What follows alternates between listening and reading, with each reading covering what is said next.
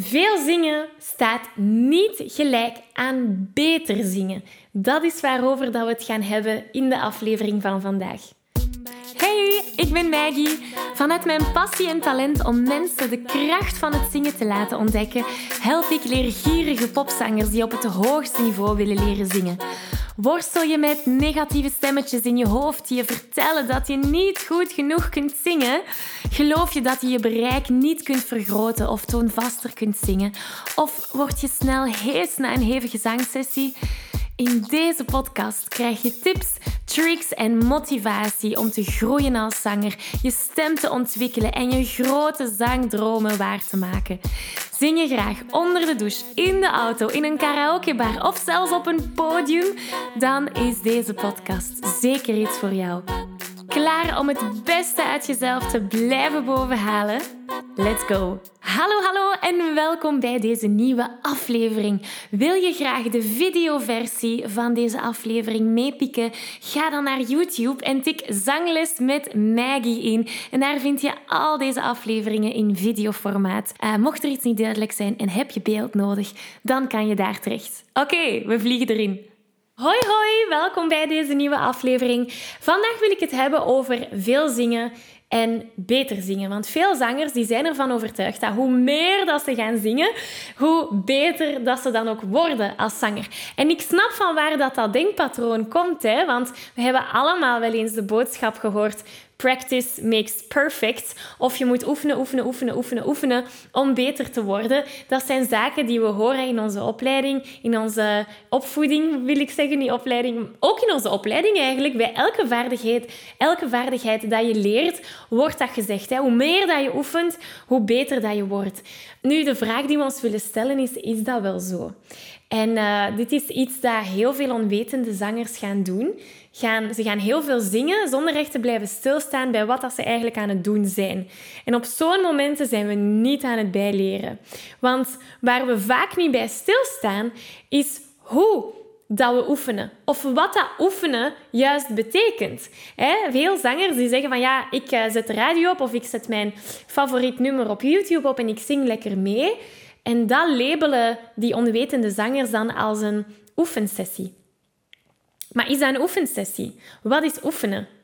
Voor mij oefenen is om je stemspieren op een bepaalde manier te gaan trainen zodat je bepaalde vaardigheden gaat verbeteren.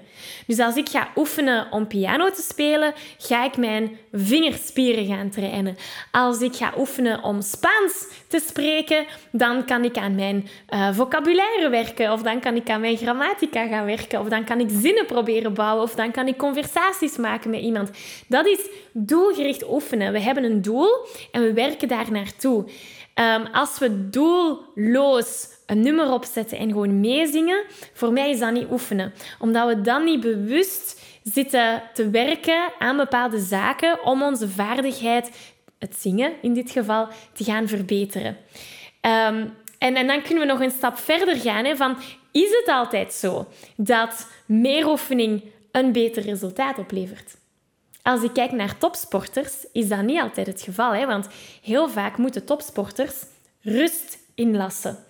Zowel fysieke rust als mentale rust, bijvoorbeeld. Gewoon omdat die spieren op bepaalde momenten moeten terug... Uh, ja, ze moeten recupereren. Hè? En dat is bij het zingen exact hetzelfde. Dus ik wil jou uitdagen om komende week ten eerste bewust te gaan oefenen. Als je zegt van ik ga nu een half uur zingen, oké, wat ga ik in dat half uur doen? Waar wil ik aan werken? Wat is, mijn, wat is mijn ultieme droom? En wat is een eerste kleine stap dat ik kan doen richting dat ultieme droom? Of wat is mijn doel voor, voor komende maand? Of misschien heb je een optreden binnenkort. Oké, wat moet je allemaal doen? Een repertoirelijst samenstellen, een bepaalde zangtechniek nog beter leren. Wat, wat zijn de, de bewuste acties dat je kan nemen om je vaardigheid te gaan verbeteren? Dat is het eerste dat ik je in wil uitdagen komende week. Als gepassioneerde zanger weet je dat je stem op een gezonde manier leren gebruiken een essentieel onderdeel is van het zingen, zodat je nog lang en gezond kunt blijven zingen. Toch? Nu, de meeste beginnende zangers die maken de fout om hier niet bij te blijven stilstaan. Ze zijn zich niet bewust van hoe ze hun stem tijdens het zingen gebruiken. En ze weten ook niet hoe ze deze op een efficiënte manier kunnen gaan gebruiken, zodat ze met gemak kunnen gaan zingen. De realiteit is dat het niet enkel genoeg is om je stem mooi te laten klinken tijdens het zingen. Het is ook van belang om de juiste vaardigheden te ontwikkelen om je stem gezond te kunnen gaan gebruiken, zodat je al die hoge en ook die lage noten op een makkelijke manier kunt gaan zingen. En daar wil ik je heel graag mee helpen. Ik organiseer binnenkort een workshop die je de belangrijkste zangtechniek gaat meegeven. Je leert spelen met je stemkleur, met je strottenhoofdpositie, zodat je in enkele minuten hoge noten zonder spanning kunt zingen. Dus mocht je er graag willen bij zijn, meld je aan voor deze gratis workshop via zanglesmetmaggie.be slash zangtechniek. Ik kijk er naar uit om aan de slag te gaan. Het tweede waarin ik je wil uitdagen komende week is om gebalanceerd te gaan zingen of gebalanceerd te gaan oefenen. En daarmee bedoel ik, denk aan die atleet, hè, de nodige rust in plannen. Uh, er is een hele mooie quote die ik heb meegekregen van mijn coach. En hij zegt, the rest is the work. Dus het rusten is ook het werk. En in het begin triggerde die quote mij, want ik ben iemand die niet zoveel rust. Ik heb daar precies wat minder nood aan. Ehm, maar vaak merk ik dat te laat. Van, oh, ik had moeten rusten. En dan is het eigenlijk al te laat. En het is pas door daar bewust van te zijn dat rusten een onderdeel is van the work, van het werk dat we hier aan het doen zijn, van onze ontwikkeling als zanger. Dat is pas wanneer je beseft dat die rust zo broodnodig is. Of dat is toch wanneer ik het heb beseft. Dus dat wil ik jou ook in uitdagen. misschien ga je vandaag een uur zingen en dan morgen stemrust. En dan overmorgen weer een uurtje zingen en dan de dag nadien stemrust.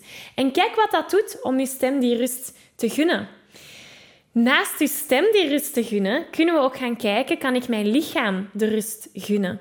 Want als ons lichaam moe en, en, en gestrest is en opgespannen, ja, dan gaat zich dat ook reflecteren in onze stem. Opgespannen schouders, een opgespannen nek, dat gaat al de spieren rond ons trottenhoofd mee gaan opspannen en dan is het om zeep. Hè? Dus stemrust, maar ook fysieke rust. En dan de derde is mentale rust. Want ons hoofd is heel de tijd aan het denken. Hè? En die hoge noot komt eraan. En oeh, ik ben niet goed genoeg. En ons duiveltje, onze innerlijke criticus, is actief. Ook daar die innerlijke rust gaan in opzoeken, helpt ons om een betere zanger te worden. Want hoe vaker we die innerlijke criticus op de achterbank kunnen laten, hoe makkelijker het ook gaat zijn om dat tijdens het zingen te gaan toepassen. En hoe meer zelfvertrouwen dat we gaan krijgen tijdens het zingen. En als je even uit de lucht valt, als ik praat over de innerlijke criticus, dat is een heel ander verhaal op zich. Daar heb ik nog andere afleveringen over gemaakt. Ik zal er naar linken in de beschrijving hieronder. Maar die rust is dus van essentieel belang. Dus ik daag jou uit.